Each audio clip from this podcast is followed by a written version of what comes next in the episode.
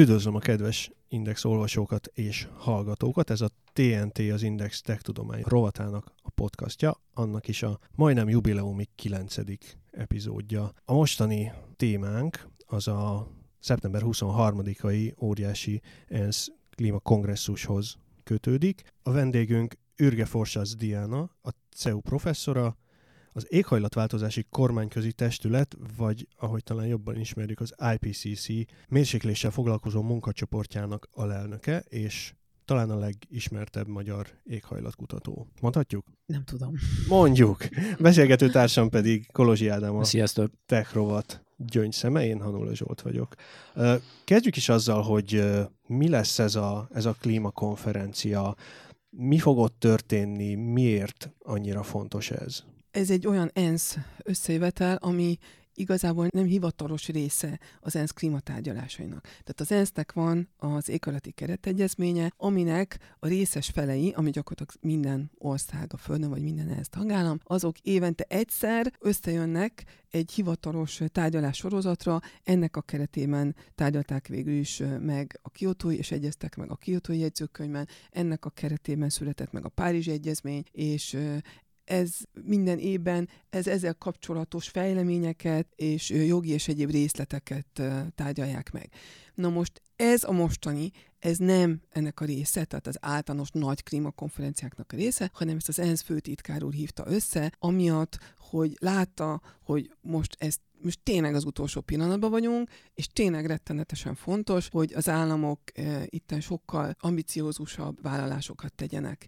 És azért a fő céljain azt gondolom, hogy itt ezt lehessen katalizálni, hogy mindenki, mindenki sokkal jobban megemelje azokat a vállalásokat, amiket eddig tettek. Hiszen azt ugye tudjuk, hogy hogy van egy tényleg csodálatos párizsi megállapodásunk, ami elviekben megmentheti a Földet itt a klímakatasztrófától, hiszen a politikai célkitűzések ebben rendkívül ambiciózusak. Tehát azt kimondják, hogy az éghajlatváltozást olyan szinten kell tartani, hogy a világ átlag hőmérséklete ne emelkedjen két, több mint két fokkal az ipari forradalom előttihez képest, de mindent meg kell próbálni, hogy ez jóval két fok alatt maradjon, ez a melegedés, és ideális esetben a másfél fokon tartsa ezt a melegedést. Na most ez tényleg egy, egy annyira előremutató cél, cél, hogy az az igazság, hogy ezt a Párizsi megállapodás előtt bárkit megkérdeztünk, kutatót, vagy, vagy akár politikus, senki nem mondta volna, hogy ebben meg fog állapodni a világ, és ezt alá is fogja írni, sőt, ratifikálni fogja most már 170 sok állam.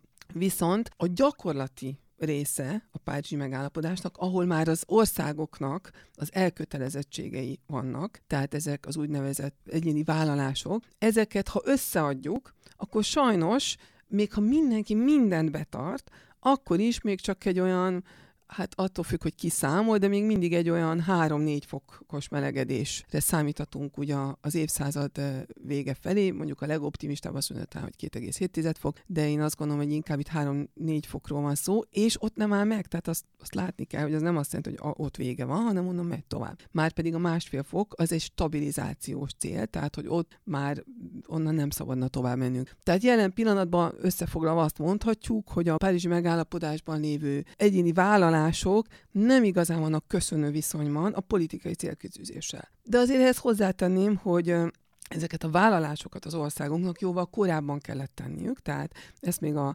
párizsi klímatárgyalások előtt majdnem egy évvel kellett nekik tenni, akkor is esetleg fél évvel előtt, amikor még arra se gondoltunk, hogy egyáltalán egy két fokos célkifűzést meg lehet tartani. Tehát most azt várhatjuk, hogy abban reménykedhetünk, hogy összegyűlnek a világ vezetői, és egymásra licitálva fogják az ígéreteket tenni, hogy már pedig mi ennyivel meg ennyivel csökkentjük a széndiokszid kibocsátást. Mi meg betiltjuk a műanyagzacsit, stb. stb. Igen, hát itt azért konkrét számokat várunk tőlük, nem csak az intézkedéseket, de igen, ez az egyik, ami nagyon fontos, hogyha nem is most fognak licitálni, de talán hiszen maga ez ennek a licitálásnak a fóruma azért maguk a klímatárgyalások, ami decemberben lesz, de legalább egymással megbeszélik, és kialakuljon egy olyan légkör, amiben mernek az államok többet vállalni, vagy esetleg megértik, hogy igazából nekik is érdekük, vagy a különböző aggodalmaikat el lehessen oszlatni. Tehát nyilván itt nagyon sokat befolyásolja ez az egész globális kereskedelmi háború. Nyilván ez nagyon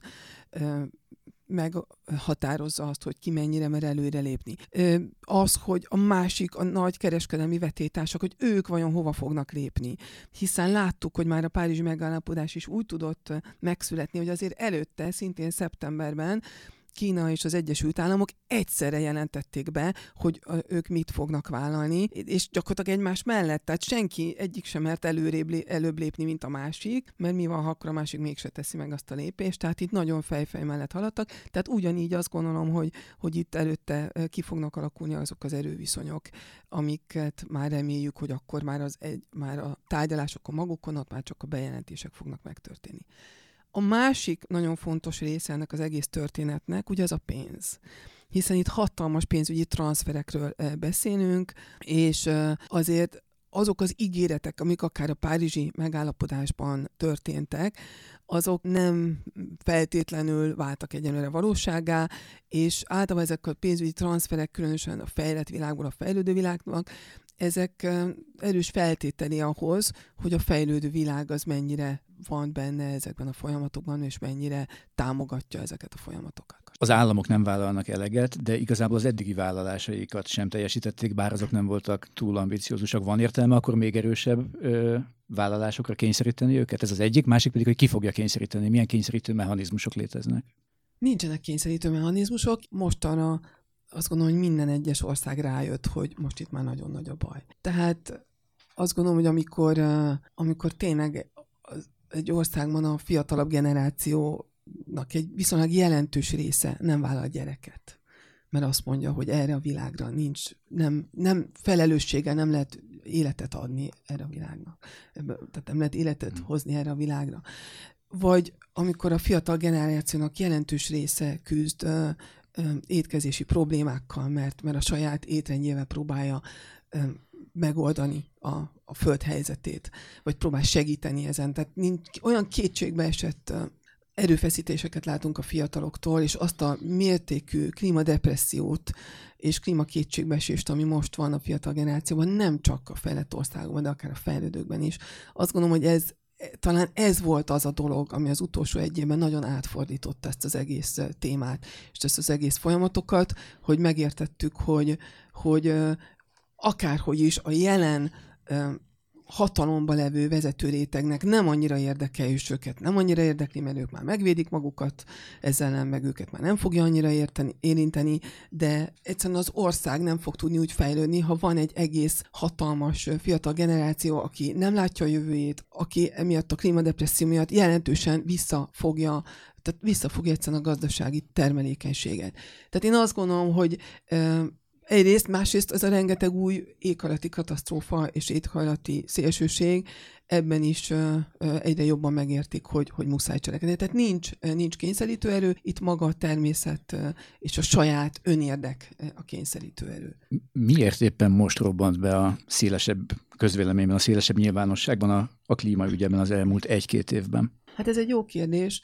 Én azt gondolom, hogy ez, ez egy ilyen kis lavina volt, amit igazából azt gondolom, hogy a Ferenc pápa encikliágája kezdett. Tehát a Laudato Si volt először, ami, ami azt mondta, hogy még az egyház számára és ez a legfontosabb, ami az egész, az egész világot olyan szempontból megrengette, hogy, hogy hát e, ilyen környezeti problémák, meg politikai problémák, ilyenek soha nem voltak e, napirenden. És akkor ezután következett a 2015-ös évben néhány nagyon fontos megállapodás, tehát akkor volt a szendái megállapodás a, a katasztrófa me- megelőzésről, ugyanabban az évben sikerült világszinten megállapodnunk a fenntartató fejlődési célokban, e, és ugyanabban a, abban az évben volt még a Párizsi megállapodás más. Tehát ez, ezek így együtt azt gondolom, hogy egy olyan globális közmegegyezést képviseltek, hogy, hogy itt tényleg az egész világ megállapodott, hogy, hogy ez hogy az egész világ lesz sokkal boldogabb, meg, meg sokkal jobb lesz a világon a helyzet, ha ezeket a célokat sokkal magasabb szintre helyezzük általában célkütőzéseink közé.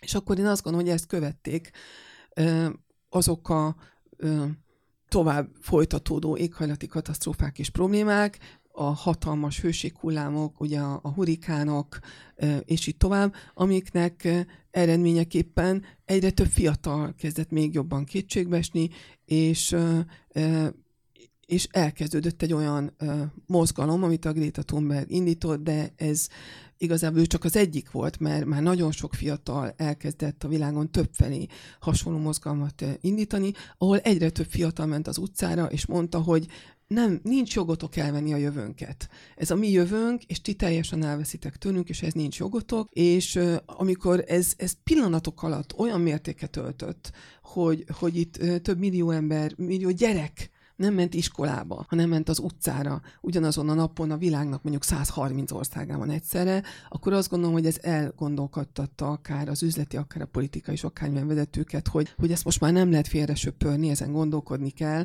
és ez egy olyan probléma, ahol, ahol lépni kell. És azt hiszem, hogy erre még nagyon ráerősítettek a különböző választások, amik az elmúlt egy-két évben voltak. Nagyon sok országban, és például az Európa Parlamenti választások is ugye megmutatták, hogy nagyon sok országban ez nem az egyik legfontosabb kérdés, hanem a legfontosabb kérdés még akkor is, ha a kormányok ezt nem akarták sokáig figyelembe venni, vagy nem akarták beismerni, de itt nyilvánvalóvá vált, hogy, hogy ez itt, furcsán fogalmazok, a nép akarata. Tehát itt most a, a választó polgárok azt mondják, hogy de, most ez a legfontosabb, és itt lépni kell. Én azt gondolom, hogy ezek így együtt voltak azok, amik tényleg az elmúlt évben én is érezzük, és a kollégáim is érezik, érzik, hogy most egy nagyon nagy változás történt abban, hogy, hogy a világ hogyan áll ehhez a problémához. Mi ugye itt a saját cikkeinknek az olvasottságán, meg a, a reakciókon keresztül a magyar közvéleményre látunk rá valamennyire, és mi abszolút azt láttuk, hogy valamikor idén késő tavasszal történt valami, ami előtt az emberek a, a klímaváltozásos cikkekre úgy reagáltak, hogy hát igen, majd 2050-ben ez lesz, 2100-ban hú, nagyon csúnya vége lesz, és ez szinte egyik napról a másikra fordult át abba, hogy, hogy itt jelen időben történik éppen a, a, a, a katasztrófa velünk. Hogy ez csak Magyarországon volt ilyen, ilyen borzasztó egyik pillanatról a másikra váltás, vagy, vagy a, a világban azért ez, ez egy ilyen, ilyen fokozatosan ébredt rá mindenki, hogy, hogy, hogy gond van. Nyilván ez is egy fokozatosságnak a része, de itt mégis egy, egy viszonylag drámai átfordulás van Magyarországon, de nem csak Magyarországon, azt gondolom, hogy Európában és, és világszerte is nagyon sok helyen ugyanez a folyamat látszik. Például nagyon érdekes, hogy ugye már régóta mondjuk, hogy repülni az nem jó, de mégis az elmúlt egy évben volt, hogy Svédországban a repülés az 20%-kal lecsökkent. Pedig egy év alatt, pedig hát minden folyamat az, az csak fölfelé megy, ugye egyre több a repülő, egyre több a járat, egyre több helyre lehet menni, egyre több az ajánlat, egyre többet keresünk, egyre több uh, az erre irányuló erőfeszítése magának a repüléssel kapcsolatos turistaiparnak is, hogy, hogy minél többet repüljünk, és mégis nem, hogy növekedett, hanem lecsökkent 20%-kal. Ezzel együtt viszont a vasútnak igen jelentősen megnőtt a forgalma. Például én e, ez az egy év alatt látom ezt a, ezt a nagy változást, például a műanyaghoz való, hát illetve az egyszer használatos, nem minden műanyaghoz, csak az egyszer használatos műanyagokhoz való hozzáállásban is. Ez is valahogy végre sikerült itt a világnak. Én azt gondolom, hogy az átlagembernek is, az, akinek egyáltalán nem fontos, volt fontos a környezet sem, de még ott is egy, egy viszonylag magas szintet ér el az a felelősségtudat, hogy ezt tényleg, ezt tényleg meg kell oldanunk ezt a problémát. Viszont ez egy kicsit más történetet. Én elválasztanom a klíma történettől, de annak nagyon érdekes az oka. Én azt gondolom, ez az én hipotézisem, de én sajnos azt gondolom, hogy, hogy ott egyszerűen nagyon egyszerű volt az oka, az, hogy Kína többet nem vett át tőlünk a, a műanyag szemetet. Tehát előtte előtte is tudtuk, hogy probléma, előtte is úsztak a, mű, a műanyag szemétszigetek az óceánokon. Csak előtte addig az szintén ilyen valami messzi dolog volt, addig csendes óceáni nagy szemétsziget, stb. Hiszen, hiszen végül is mindent, amit mi uh, műanyagot eldobtunk, azt szépen átszállítottuk Kínába, és Kína szépen feldolgozta, és ezzel mi mostuk kezeinket.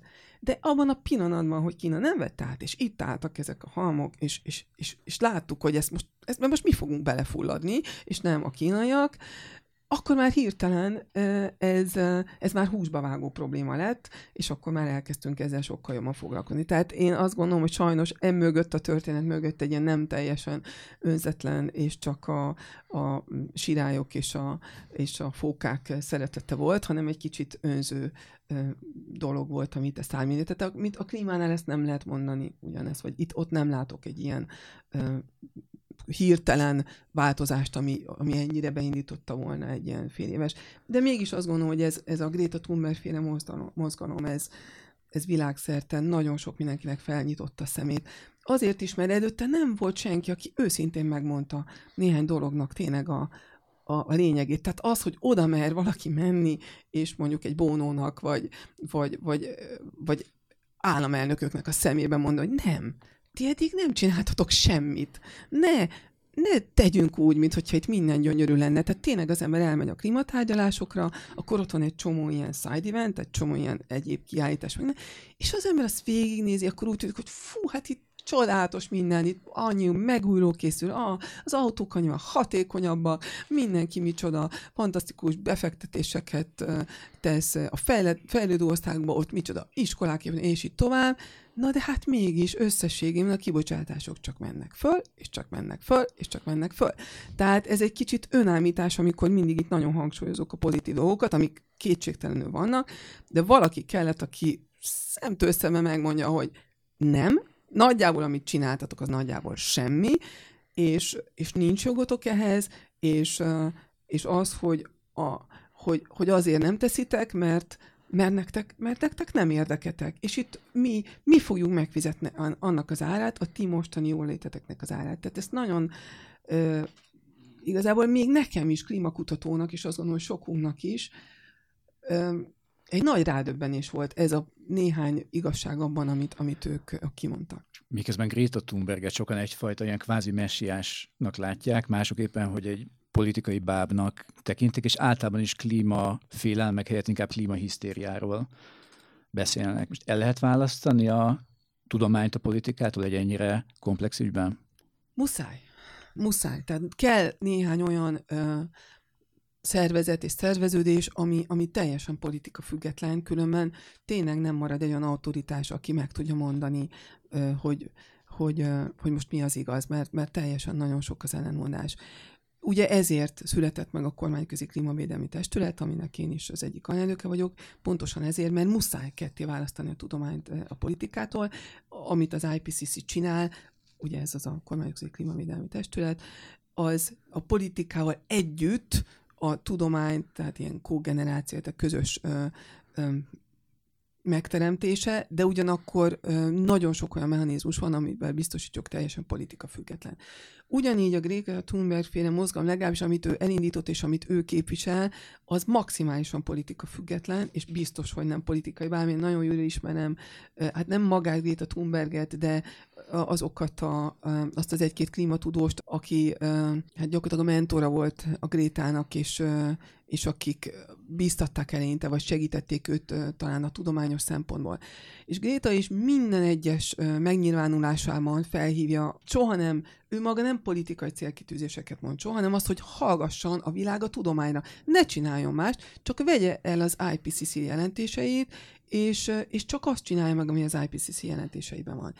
Ráadásul maga a mozgalom is, amit beindított, rettenetesen vigyáz arra, hogy semmilyen politikai irányba ne menjenek el, semmilyen párt ne tűzhesse őket, ne sajátíthassa ki, sőt nem csak párt, de semmilyen oldal ne sajátíthassa ki ezt, mert ez, egy, ez a világ összes országában az összes fiatalt érintő dolog. Itt nem nagyon fontos, hogy ez se nem zöld, se nem kék, se nem vörös, se nem fekete, se nem akármilyen, hanem ez, ez egy politika független segélykiáltás, ami arról szól, hogy tessék odafigyelni jobban a tudományra. Egy ennyire fontos ügyben, közügyben valószínűleg elkerülhetetlen, hogy minden politikai erő valamilyen módon viszonyuljon a kérdéshez, rárepüljön, vagy éppen, hogy valamilyen ellenérveket találjon ki vele szemben. Ez nem lehet megúszni. Hogy viszonyulhat ehhez a tudomány, vagy mit próbál például az IPCC tenni egy ilyen átpolitizált aspektusban? Az IPCC az tudatosan minden politikától távol marad, hogy mi csak tudományos ismereteket és tudományos azok közül is a nagyon rigorózus, tehát nagyon uh, szakmailag legmagasabb szintű és legfüggetlenebb tartott tudományos eredményeket használunk föl mindenhez, amit nyilatkozunk, és egy nagyon szigorú ellenőrzési rendszer van abban, hogy amit mondunk, az biztos, hogy csak teljesen tudományon alapszik. És mi ne, minket nem is nagyon engednek, tehát amikor én itt most nyilatkozom, akkor én nem az IPCC nevében nyilatkozom, és nem is nyilatkozhatok. Tehát aki az IPCC nevében bárki bármit mond, annak nagyon szigorú előírásoknak kell megfelelni, és, és azt általában az IPCC azért elég szigorúan figyeli is, hogy ki, ki mit mond, sőt az IPCC hatalmazza föl, hogy most az IPCC nevében nyilatkozhat. Tehát nem nagyon-nagyon fontos itt tényleg a függetlenség maximálisan, és nem olyan szempontból se hagyunk például semmilyen irányú befolyásolást, hogy nem fogadhat el az IPCC senkitől pénzt, csak a kormányok adhatnak, és ők is csak önkéntesen adnak egyelőre, és akárhogy is szeretne, akárki, akármivel. Tá- és azt is,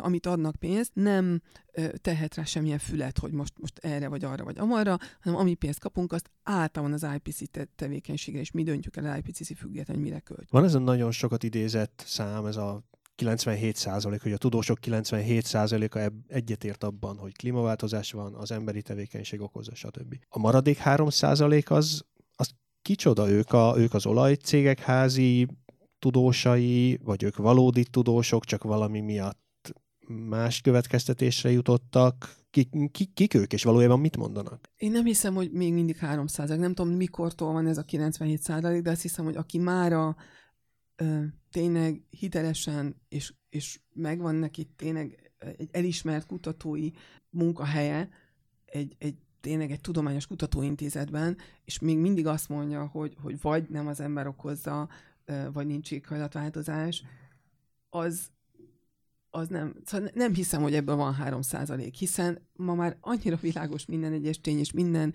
tudományos bizonyíték, hogy, hogy itt már én nem hiszem, hogy, hogy lehet bármit kételkedni.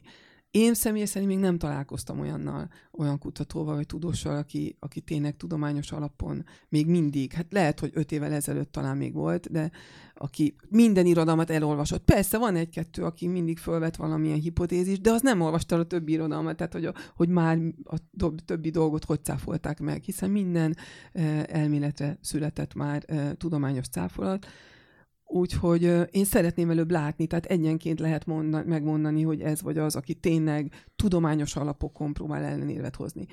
Na most azért az érdekes, mert Magyarországon is még nagyon sokan vannak, azt gondolom, ahhoz képest nagyon sokan vannak, hogy nullának kéne lennie, tehát sokan vannak a tudományos életben, akik még mindig egy kicsit haboznak, de ott nem feltétlenül magán a klímaváltozás tényén, a, meg az emberi hatáson van esetleg a, nem abban rejlik a kétség, itt olyan kérdések merülnek még föl, amire egy kicsit nehezebb válaszolni, de most már arra is válaszoltunk, hogy hát ugye mindig volt éghajlatváltozás, és, és mindig lesz. És sőt, az, ha ezt tovább viszem, amit kevésbé szoktak mondani, de, de én tovább viszem, mert azt gondolom, hogy ez nagyon fontos, hogy a világ mindig is változott, nem? Tehát a, hogy, hogy tudnánk bármit bekonzerválni? Tehát a, nem csak az éghajlat változott, de, de a gazdasági rendszerünk, a fejlődés, tehát mindig, mert miért, hogy, hogy, hogy tudunk kiválasztani valamit, és azt mondunk, hogy bár, hogy a természeti folyamatok, meg a gazdasági folyamatok más irányba megyünk, de ezt próbáljuk konzerválni, mert nekünk most így jó. Tehát ez tényleg egy,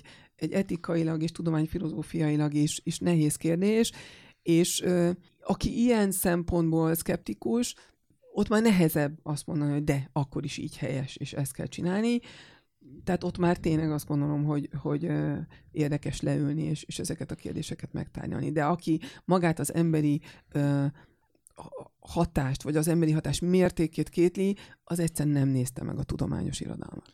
Talán jellemzőbb az a hang Magyarországon legalábbis, akik nem általában vonják kétségbe a klímaváltozást, meg az antropogén hatásokat így összességében, de azt mondják, hogy azért a helyzet nem annyira vészes, akár az IPCC is, vagy a klímatudomány úgy általában hajlik arra, hogy eltúllozza ezeket a rossz szenáriókat, és egy ilyen alarmista eh, hanggal próbálják a nyilvánosságot terelni valamilyen irányba. Igen, na ez egy nagyon jó kérdés. Én azt gondolom, hogy erről már tényleg lehet és érdemes is beszélni.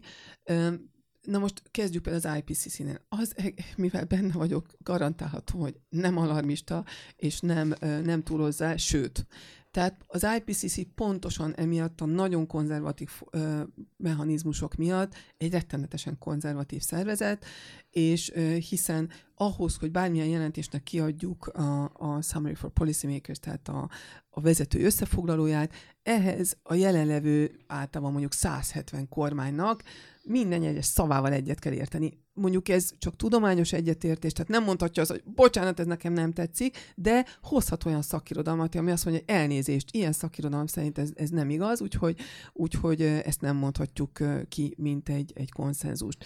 És emiatt általában nagyon-nagyon konzervatívak, és minden állítást, amit az IPCC kimer mondani, az már egészen biztos, hogy úgy van, mert hát magam is részt vettem nagyon sok ilyen plenáris ülésen, jövő héten is egy ilyenre utazom, hiszen most fogjuk jóváhagyni a, az óceánokról és a, a jég, tehát a krioszféráról szóló új külön jelentést, és mindig nagyon sok fontos állítás vissza van véve, vagy sokkal kevésbé súlyossá fogal, átfogalmazva. De ez azt jelenti, ez hogy, egy... hogy politikai alkuk tárgya lényegében egy IPCC jelentésnek a végső megszövegezése? Hát én úgy mondanám, hogy politikai konszenzusnak igen valahol a tárgya, viszont itt mondom, csak tudományos érveket lehet hozni, de hát nyilván azért itt jól felkészült tárgyalók vannak, tehát azért uh, itt azért nyilván képviselik valahol a politikai érdekeiket is.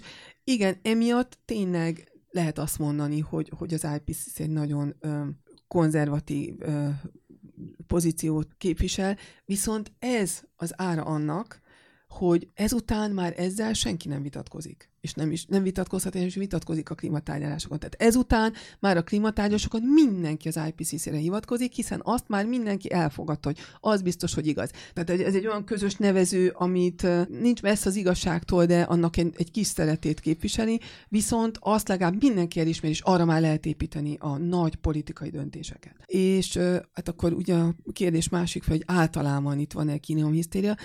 Ez nagyon jó kérdés, mert sokszor én is belegondolok, hogy most tényleg olyan rossz lesz, vagy, vagy, vagy tényleg egy kicsit túlagódjuk. Az a baj, hogy, hogy mi a klimatudósok, akik nap mint nap ezekben a dolgokban benne vagyunk, azok, azok, mi azt látjuk, hogy szinte minden nap, vagy minden nap többször jön egy új tudományos eredmény, hogy hoppá, még mindig sokkal, vagy még, még egy dologban rosszabb a helyzet, mint amit valaha is a legnegatívabb forgatókönyvekbe előre, előre mehetünk jelezni. Valamint azt látom egyre jobban, hogy, hogy ugye egyes dolgokat külön előrejelezgetünk, de ezeknek az összhatását senki nem merte és nem is tudja előrejelezni. Tehát azt, hogy, hogy mondjuk egy, egy hatalmas, hosszú távú, asszályos helyzet után egy, egy politikai, amúgy is instabil régióban, mikor, mikor lobbant az be egy, egy mondjuk egy szíriainál nagyobb politikai konfliktust, ahol, ahol esetleg valaki tényleg megnyomja azt az atombomba indító gombot, vagy, vagy nem kell most már atombomba, mert most már sokkal könnyebben, és maguk ebben a fórumon biztos sokat beszélnek az ilyen nagy kockázatokról, de akár, nem tudom, akár egy kibertámadást, akár akár egy elektromos áram ellátórendszer elleni támadás, akár egy, egy vírus kiszabadulása, ez mind ugye térde tud kényszeríteni a társadalmat, vagy, vagy akár tönkre tud ma tenni egy országot, tehát most mindegy, nem akarom kiszámítani, hogy miért, de hogy mikor billen ez olyan irányba át, hogy, hogy itt már nagyon tovább gyűrűzik a társadalmi és gazdasági területen. Tehát én azt gondolom, hogy itt emiatt van ettől a rettenetes kiszámíthatatlan, de esetleg potenciálisan nagyon katasztrofális végkimenetelek azok, amiktől sokszor félünk. Ez az egyik. A másik pedig azt gondolom, hogy amiért a legtöbb klimatudós maga, aki benne van, és, és és itt a klímatudósok mondják most már. És talán ez is változott az elmúlt két évben, mert előtte azért hiteles klímatudóst, vagy nagyon elismert klímatudóst keveset hallottam, aki azt mondta volna, hogy itt a civilizáció van veszélyben. És a civilizáció úgy, ahogy vagyunk, veszélyben van senki nem azt mondja még, hogy az emberi faj fog kihalni, tehát azt még nem nagyon hallom, mert, mert ott azért arról nincs szó. De, de én azt gondolom, hogy az elmúlt egy-két évben egyre jobban rájöttünk, hogy hát például az, hogy, hogy most legújabb cikkek alapján tényleg lehet itt akár, tehát az, amit, amit most van tehát abban most visszük az évszázad végére a melegedést, az hosszú távon simán okozhat egy, egy, egy 10 méter tengerszint emelkedést.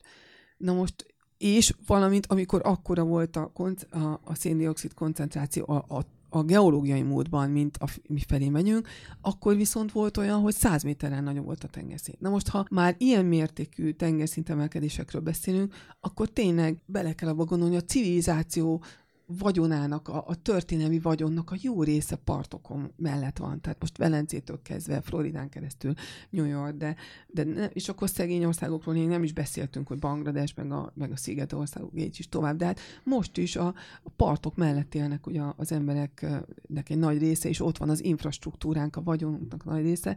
Tehát ez, ezzel, ezzel mi lesz?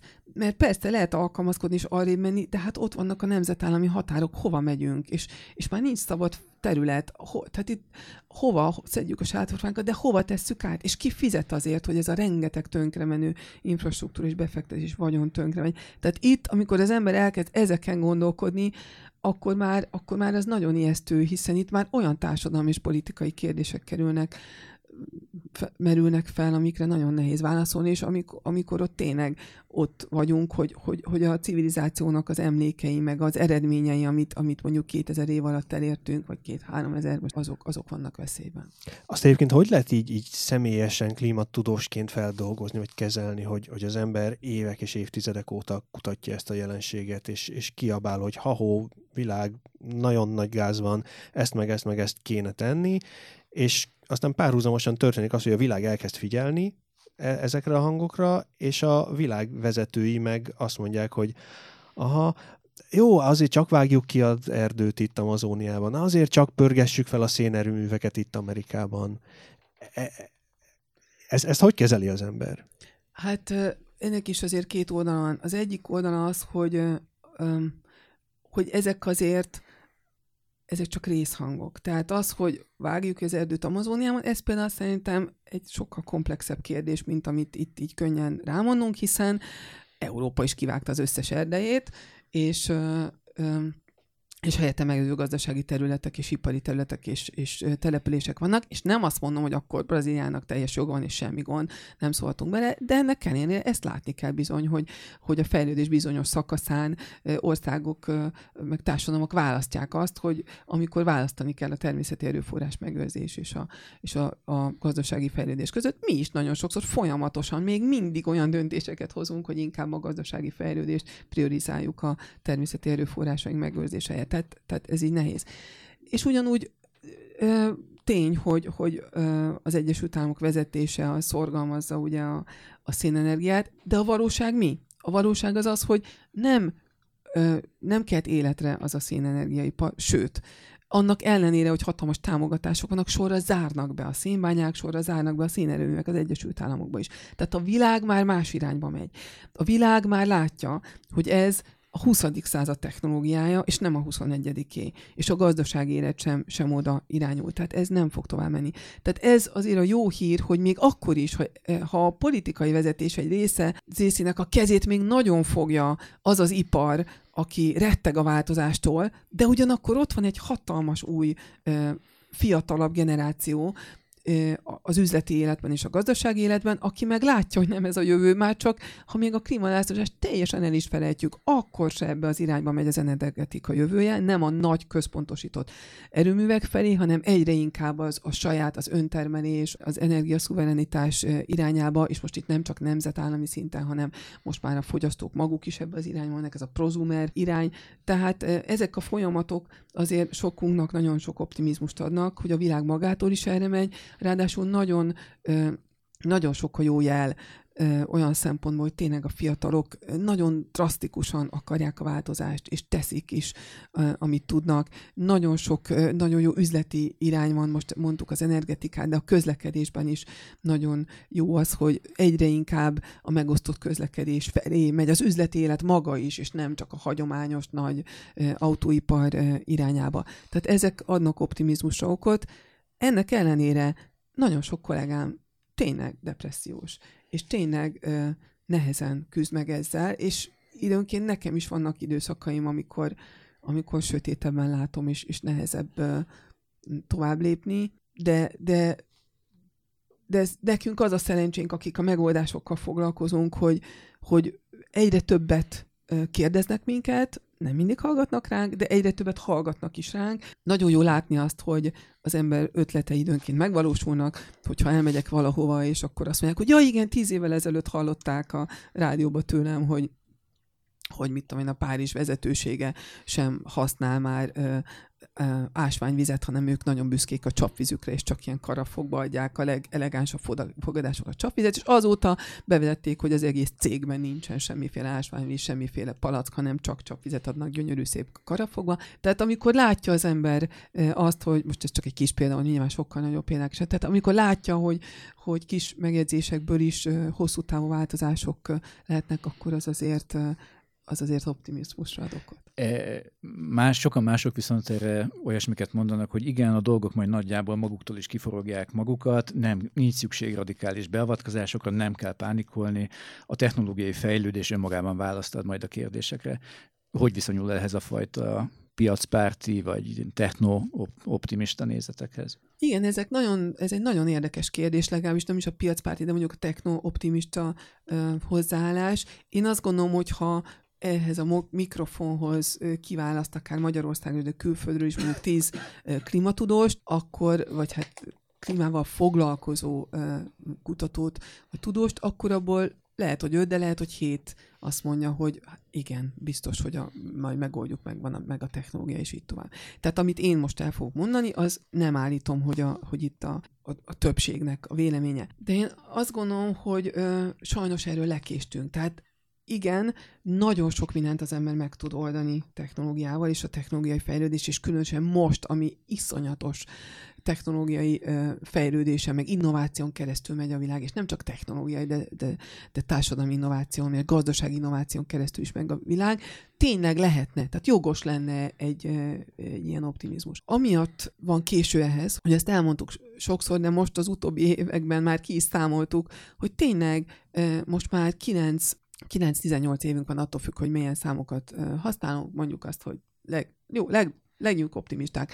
Az IPCC jelentés alapján 18 évünk van a, abból, hogy eh, ahhoz, hogy a klíma költségvetésünket, tehát a kibocsátás költségvetésünket teljesen eltékozoljuk, és elkötelezzük a Földet arra, hogy már másfél fokot biztos, hogy eh, annál biztos nagyobb legyen a melekedés. Na most egy ilyen uh, időskálán kéne 18 éven vagy nullára bocs, fogyasztjuk, vagy csökkentjük a kibocsátásunkat ennyi időn keresztül, vagy az alatt nagyon jelentősen elkezdjük lecsökkenteni, hogy ugye a 2040-re, 2050-re teljesen klímasemlegesek tudunk le, tudjunk lenni.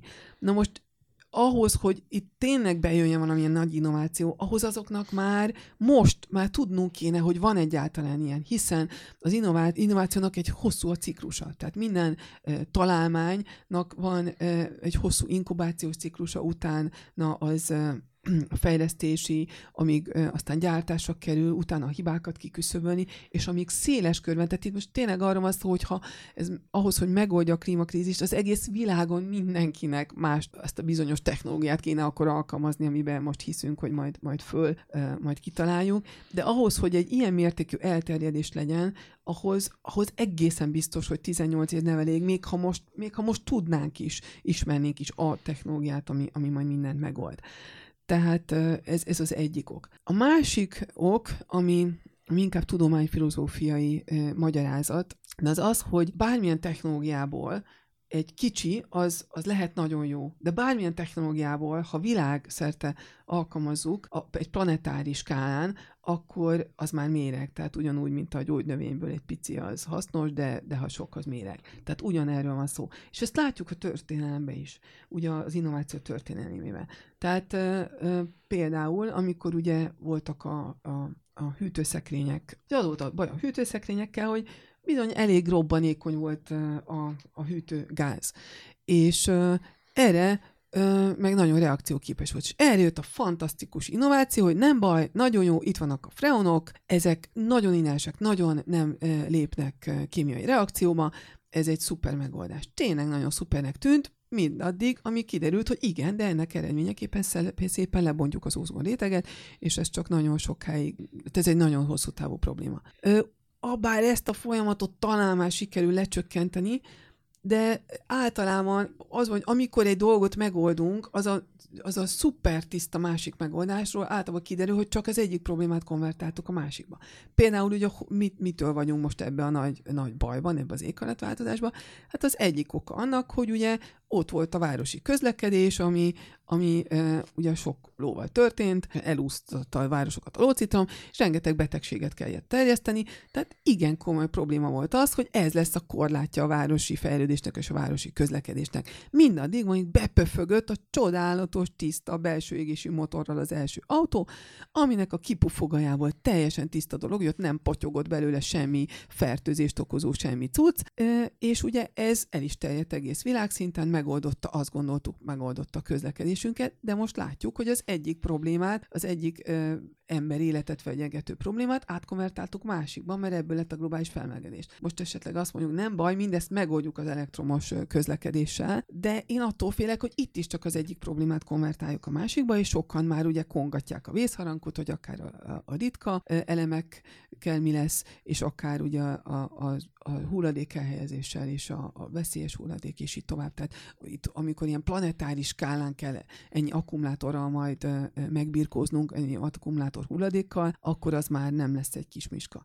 Sokan mondják, hogy az ember egyénileg a saját lelkiismeretének, lelkiismeretének a megnyugtatásán felül nem igazán tud tenni semmit a klímaváltozás ellen, bárhogy is próbálja az életmódját megváltoztatni, ez csak csepp a tengerben. És ilyenkor szoktak előjönni ilyen, ilyen hasonlatok, hogy egy óriás tengerjáróhajó annyit szennyez, mint tizenvalahány autó, meg hogy a, a betongyártás globálisan többet szennyez, mint az összes közlekedés, tehát hogy ebből adódik, hogy az, az egyszeri ember nem nagyon tud ezzel. Mit kormányok szintjén kellene szabályozni, vagy az óriás cégek szintjén? Mennyire van igazság ebben a gondolatmenetben, vagy ez, ez csak igazából a, a felelősség áthárítása? Hát ez csak a felelősség áthárítása. Olyan szempontból igaz, hogy nyilván ezek a tények, amiket elmondott, ezek csak mint tény, ez igaz, bár azt kétkedném, hogy a betongyártás az több, mint a közlekedés, mert a betongyártás jól emlékszem 8% az összkibocsátásoknak, és szerintem a közlekedés az, az több, de ennek ellenére ugye gondoljunk bele, hogy miért megy az a nagy tengerjáró hajó, miért gyártjuk azt a boton, és itt tovább. Hát a tengerjáró hajó nem fog menni, ha én nem ülök fel rá, vagy nem veszem meg azt a, nyaralást. Hogy a betont, a beton már kicsit nehezebb, mert ott általában kevésbé az ember maga, tehát az egyének rendelik, de a munkahelyemen rendszeresen valószínűleg hozok olyan döntéseket, aminek az az eredménye, hogy megrendelünk egy nagy adag beton.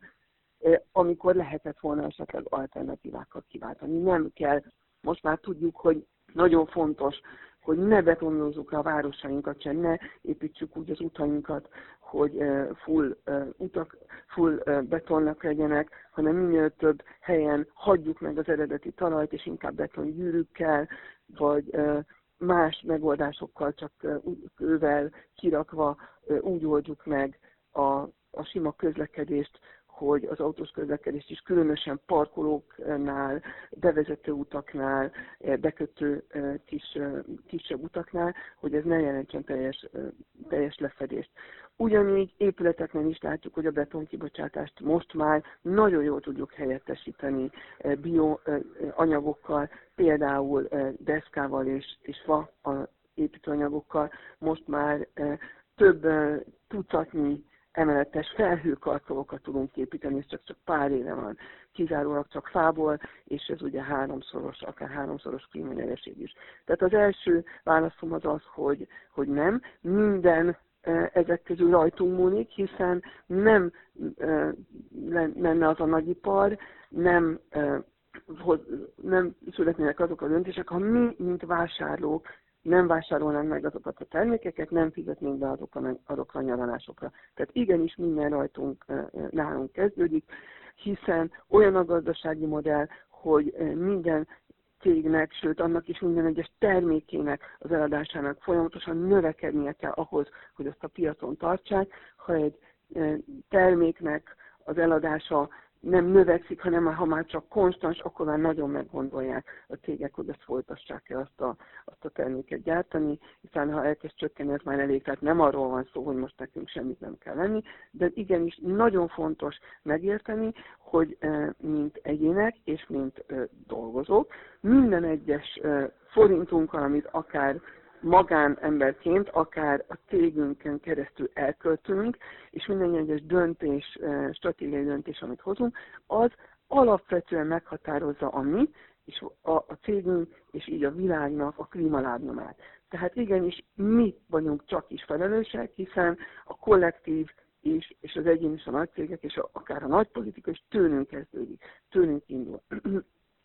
Tehát én azt mondom, hogy mindenkinek azért, vagy, vagy az emberek jó részének, aki még dolgozik, és különösen a vezetőbb beosztásban van, vagy saját cége van esetleg, vagy akár oktatásban, vagy olyan, vagy akár egy youtuber, vagy akár milyen olyan pozícióban van, olyan munkakörben van, amiben befolyásol akár több embert, akár pedig a munkahelyen döntéseket, akkor neki a legnagyobb befolyása az nem is az egyéni döntéseink keresztül van, nem azon keresztül, hogy most vesz, elveszi azt a nejlonzacskót, vagy nem, az is fontos, de messze nem olyan fontos, mint az, hogy a munkáján keresztül hogyan befolyásolja a világ üzleti modelljeit, milyen, milyen irányba fejleszti azt, hogy, hogy hogyan termelődik a profit.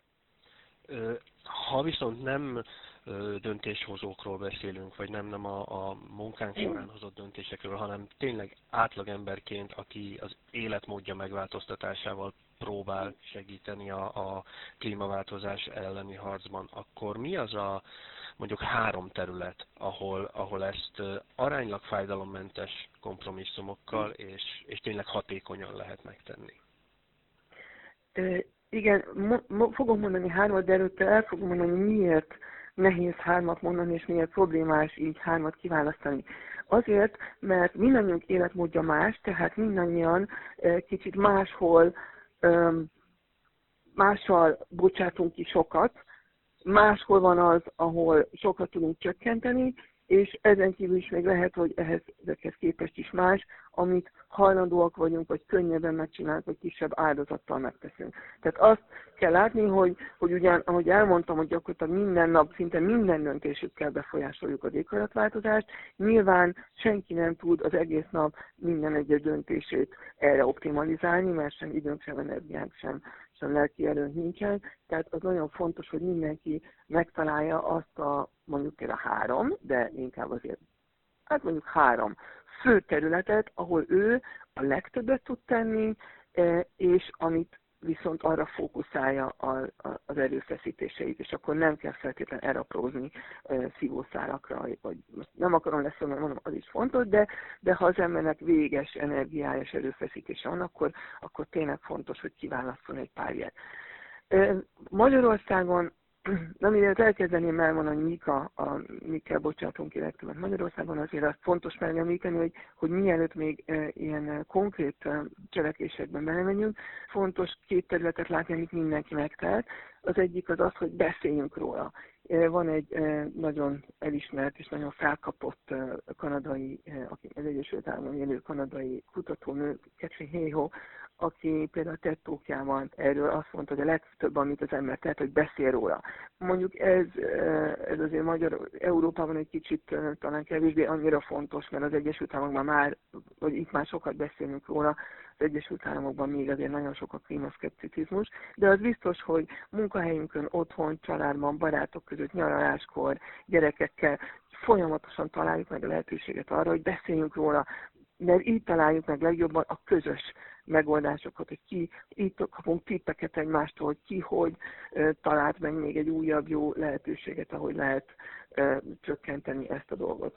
A másik, ami nagyon fontos, hogy minnyáján ugye civil a, társadalom, a társadalomnak fontos szavazó polgára vagyok, mint, mint a társadalom politikai részei, ilyen módon is nagyon befolyásolhatjuk. És most nem csak a választásokra gondolok, hiszen itt alapvetően nagyon fontos látni, hogy nem arról van szó most már előbb-utóbb, hogy most, most zöld, vagy kék, vagy, vagy piros, vagy fekete, vagy fehér, vagy akármilyen színű színezet volt a politikai irányzat, hiszen minden politikai irányzatnak fel kell ezt karolni, hiszen minden embert ugyanúgy élen, minden pártot ugyanúgy érint az éghajlatváltozás, hanem hogy hogyan csinálja, de inkább az, hogy, hogy kifejezzem folyamatosan a, a, a helyi képviselőinek, vagy a politikai, bármilyen politikai képviselőnek, hogy, és döntéshozónak, hogy elvárom tőle, hogy ezt, ezt képviselje ezeket az érdekeket. Tehát például ugye most jön a nagy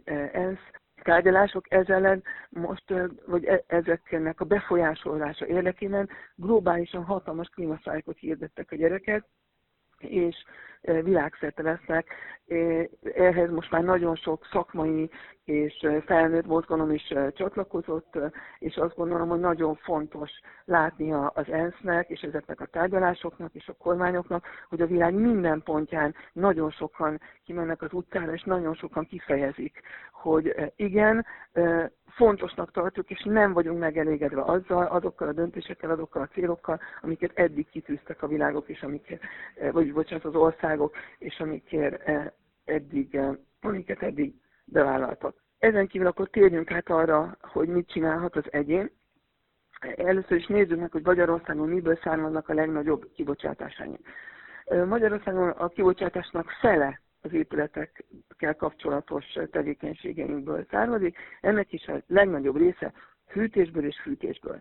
Tehát a legtöbb, amit néhányan tehetünk, nem mindenki tudja ezt nagyon befolyásolni, de aki viszont tudja, az nagyon tudja, az az, hogy próbáljunk meg vagy mint egyén, vagy mint cég olyan épületbe költözni, vagy ha építünk, vagy ha csokot igényünk, vagy ha felújítás, felújítást érzünk, mindenképpen figyeljünk arra, hogy ha csak lehet, null energiás házat kell csak szabadna ma már csak építeni, és csak ilyennél szabadna felújítani, hiszen tudjuk, hogy önkormányzati egyszerű költségvetésből is meg lehet építeni nullenergiás házat, szociális bérházat is lehet építeni ilyet, alacsony költségvetésből. Tudjuk, hogy ez alapvetően nem pénzkérdés, ma már csak akarat kérdése. Ne hagyjuk, hogy, hogy mától, ha, ha ezt meg lehet csinálni, akkor őültség nem ilyen házat építeni, és nem ilyen épületekbe költözni. Tehát amennyiben ezt tudjuk befolyásolni, akkor mindenképpen ez a legtöbb, amit tehetünk, és szinte az egész életünkre annyira jót tettünk a kibocsátásainknak, hogy több helyen akkor talán hátra dőlhetünk, és kicsit jobban enyhén elengedhetjük magunkat. Tehát a fűtés-fűtés az egyik, ha nem tudjuk magát az épületet befolyásolni, akkor nagyon fontos, hogy lecsökkentsük például a, a a klimatizálási csak igényeinket, tehát például ültessünk árnyékoló fákat, vagy árnyékoljuk az épületünket kívülről, hogy ne melegedjen túl, ne legyen szükség meg eleve a környezetünket, hogy lehűtsék a nagy árnyékos lombos fák, és ezért ne kelljen annyit hűteni. Nagyon sokat számít, nem kicsit, több, akár 10 fokot is számíthat egy környéken, hogyha nagy, sok lombos fa van ültetve, és, és meg is nőttek ezek. A hűtés-fűtés után a második legnagyobb kibocsátás látható Magyarországon mindenképpen a közlekedés.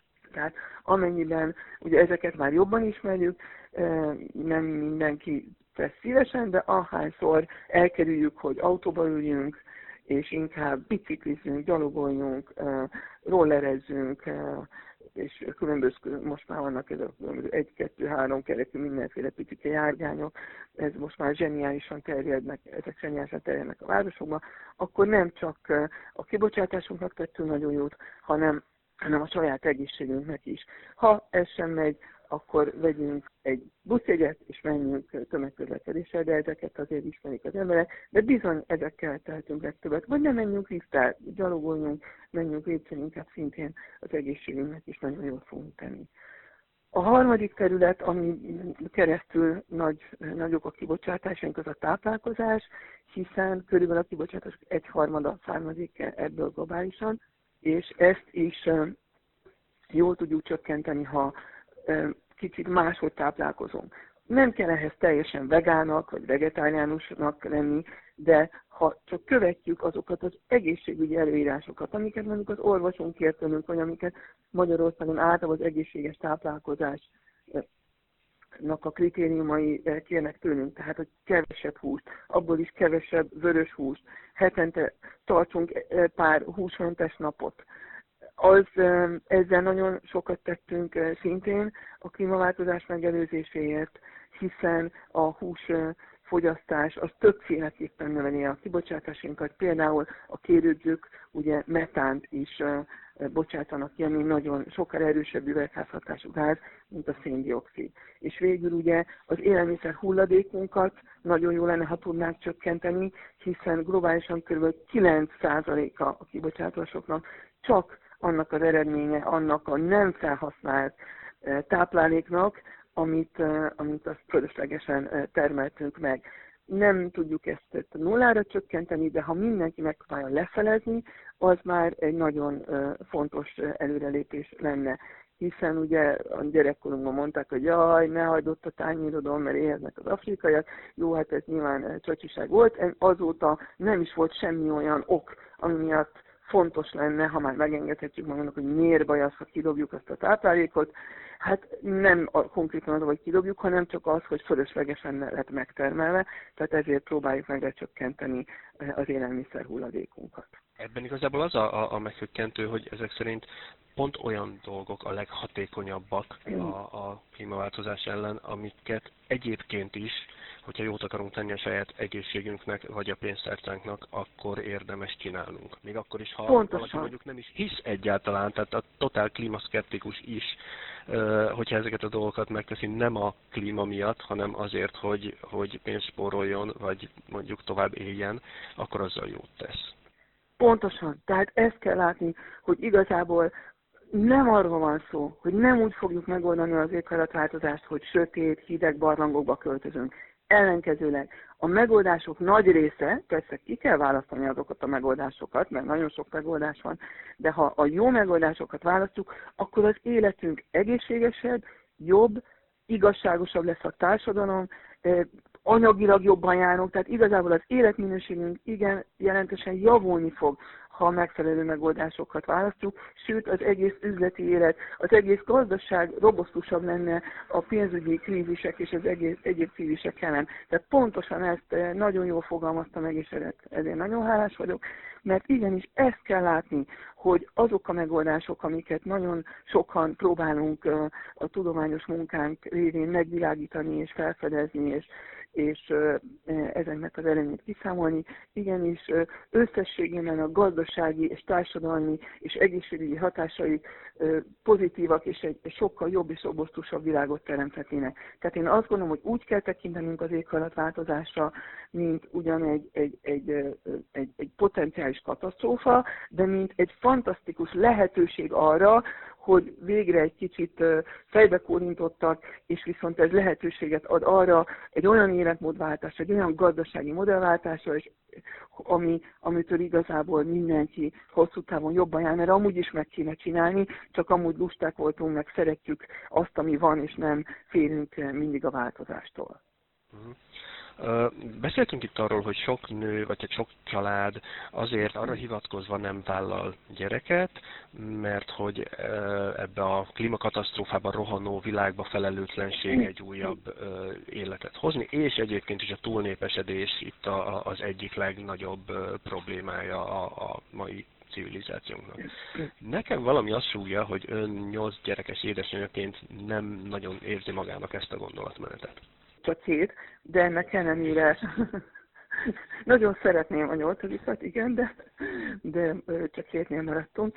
Igen, én nem tudok ezzel azonosulni ezzel a gondolatmenettel, több okból is. Egyrészt ugye nagyon sokan ezt a az egész, tehát nagyon fontos látni, hogy ez a hú, a túlnépesedés miatt van a klímaváltozás, meg a környezeti problémáink, ez a című gondolatmenet, ez általában a felelősségeltolás. Hiszen az összökológia lábnyomunk és az összklíma lábnyomunk a fogyasztásunk és a népesség szorzatából áll. Na most míg a népesség az utóbbi pár évtizedben csak csak mondjuk pár, tíz, párszor 10 ot nőtt, a fogyasztásunk az többször 100 ot nőtt. Ugyanígy az évszázad közepére maximum egy 50 os népesség növekedést várunk, de valószínűleg addigra már elkezd, kezden, elkezd stabilizálódni a globális népesség, ami után már a csökkenést is fogunk várni természetes folyamatok eredményeképpen is, míg a fogyasztásunk addig legalább 300%-kal fog nőni a hivatalos előrejelzések szerint, tehát itt ez egy nagyon jó figyelemelterelés a,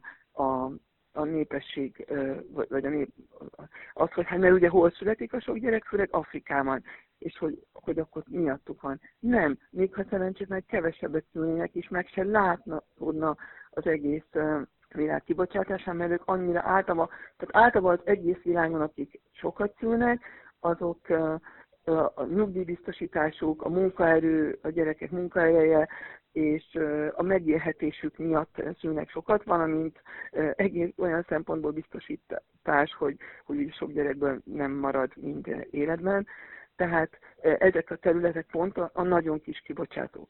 Ott pedig, ahol a gazdagabb országokban, eh, ahol pedig nagyon sokat fogyasztunk, ott már így is fogy a természetes, így, így is a fertőzés nincs a, a természetes önfeltartó arány alatt van, ezt lehet mondani, hogy, hogy hát igen, az nagyon jó, de a társadalomnak nem jó, hiszen csak úgy tudjuk kompenzálni az alacsony fertilitást, tehát az alacsony szüléseket, az immigrációval, tehát akkor bevándorlással kell pótolnunk, azt pedig hát látjuk, hogy mennyi feszültséget szül Európában. Tehát ez a nagy kérdés, hogyha azt mondjuk, hogy igen, szüljünk kevesebbet, akkor, akkor annak az, de hát ez, ez csak ideig óráig működik ez is. Tehát én azt gondolom, hogy hogy, hogy nem az a megoldás, hiszen a társadalmak és a gazdaságok nem bírják el, mert egyre tovább élünk, egyre öregednek a társadalmak, hogyha nagyon kevés gyerek születik, akkor ez nagyon problémás a társadalom funkcionálása és fenntarthatósága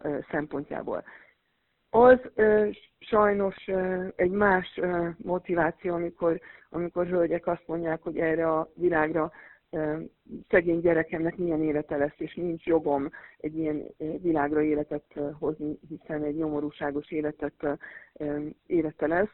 Én azért azt gondolom, hogy pont ezek az édesanyák nevelnék úgy a gyerekeiket, hogy, hogy a világ más legyen, mert ezek a gyerekek fogják befolyásolni, hogy egy, egy jobb világot teremtünk.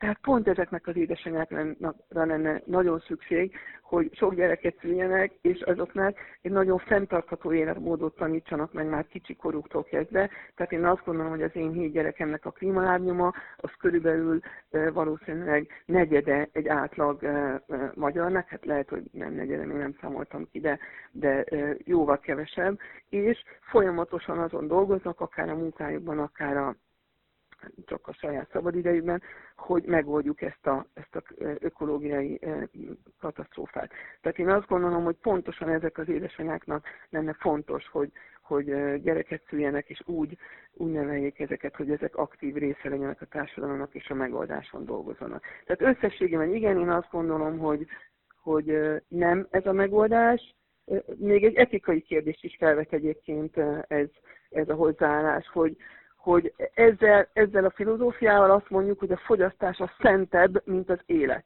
Tehát miért van jogunk nekünk többet fogyasztani, mint a még nem megszületett életeknek világra jönni. Tehát itt, itt e, ez a kettő között tesszük végül is a választást. Én azt gondolom, hogy minden édesanyának és minden családnak sokkal több joga van eldönteni, hogy mennyi gyermeket szeretne, hogy saját maga milyen fertilitást szeretne magának, mint, mint hogy, hogy kevesek, akik itt vannak már, azok többet fogyaszthassanak. Tehát én igen, az emberi életre helyezem a hangsúlyt, és annak adok több jogot, mint a fogyasztásnak. Azt hiszem, azt, azt kimondhatjuk, hogy most, meg mondjuk a következő két-három évben történelmi időket élünk, és amit most teszünk, most tesz az emberiség, az nagyon sok generációnak fogja majd meghatározni az életét. Tudom, hogy a tudósok alapvetően nagyon nem szeretnek jóslásokba bocsátkozni, de mit gondol, ha mondjuk tíz év múlva beszélgetünk ugyanitt, akkor, akkor mikről fogunk beszélgetni, és hogy fogunk erre a mostani beszélgetésünkre visszanézni?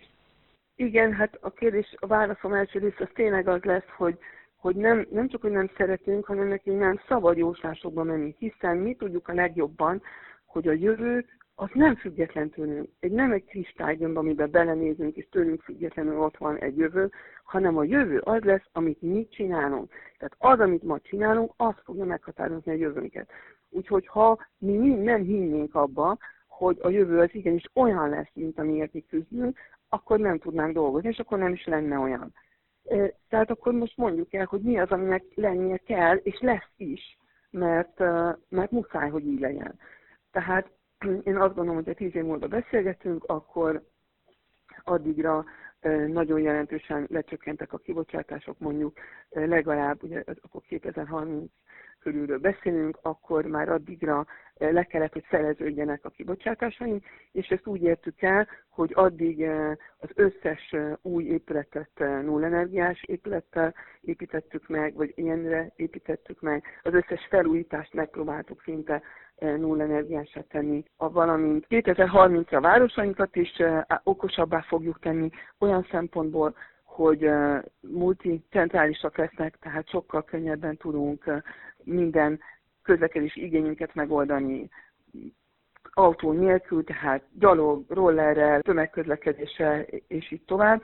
Sőt, hogyha messzebb kell mennünk, akkor se kell saját autóba ülnünk, hanem megosztott, hanem a kis appunkon szépen egy megosztott autót rendelünk, ahol amivel olcsón el tudunk jutni A-ból B-be.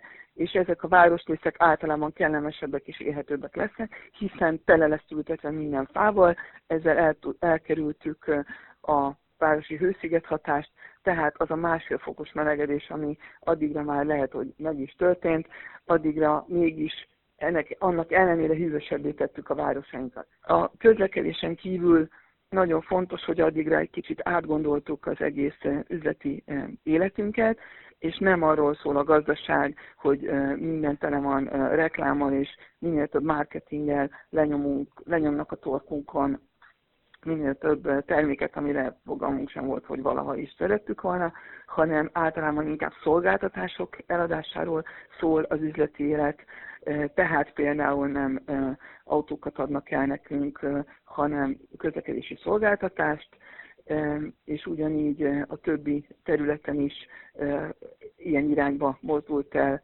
a gazdasági élet. A, olyan szempontból is fog változni 2030-ig, hogy nem kell annyit dolgoznunk, kevesebb munkaidőnk lesz. Ennek az eredménye az, hogy ugyan kicsivel ahhoz képest kevesebbet fogunk keresni, mint ami egy, egy mai gazdasági modellben lehetne, de ez még mindig jóval több, mint a mai.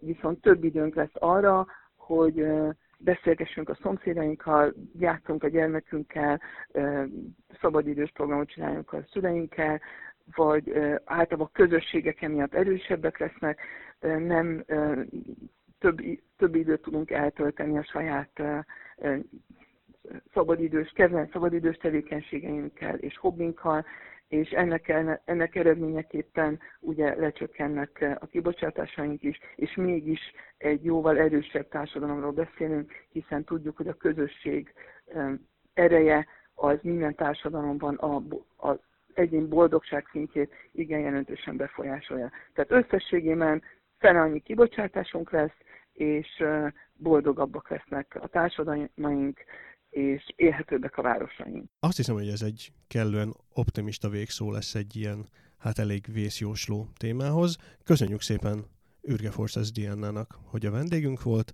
Kedves Index olvasók és hallgatók pedig továbbra is olvassatok és hallgassatok Indexet.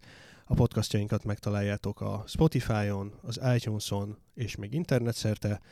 Dobáljatok ránk értékelést, mert akkor többen is megtalálják a podcastjainkat. Következő adásunkkal körülbelül két hét múlva jelentkezünk. A téma még meglepetés számunkra is. Visszahal, sziasztok!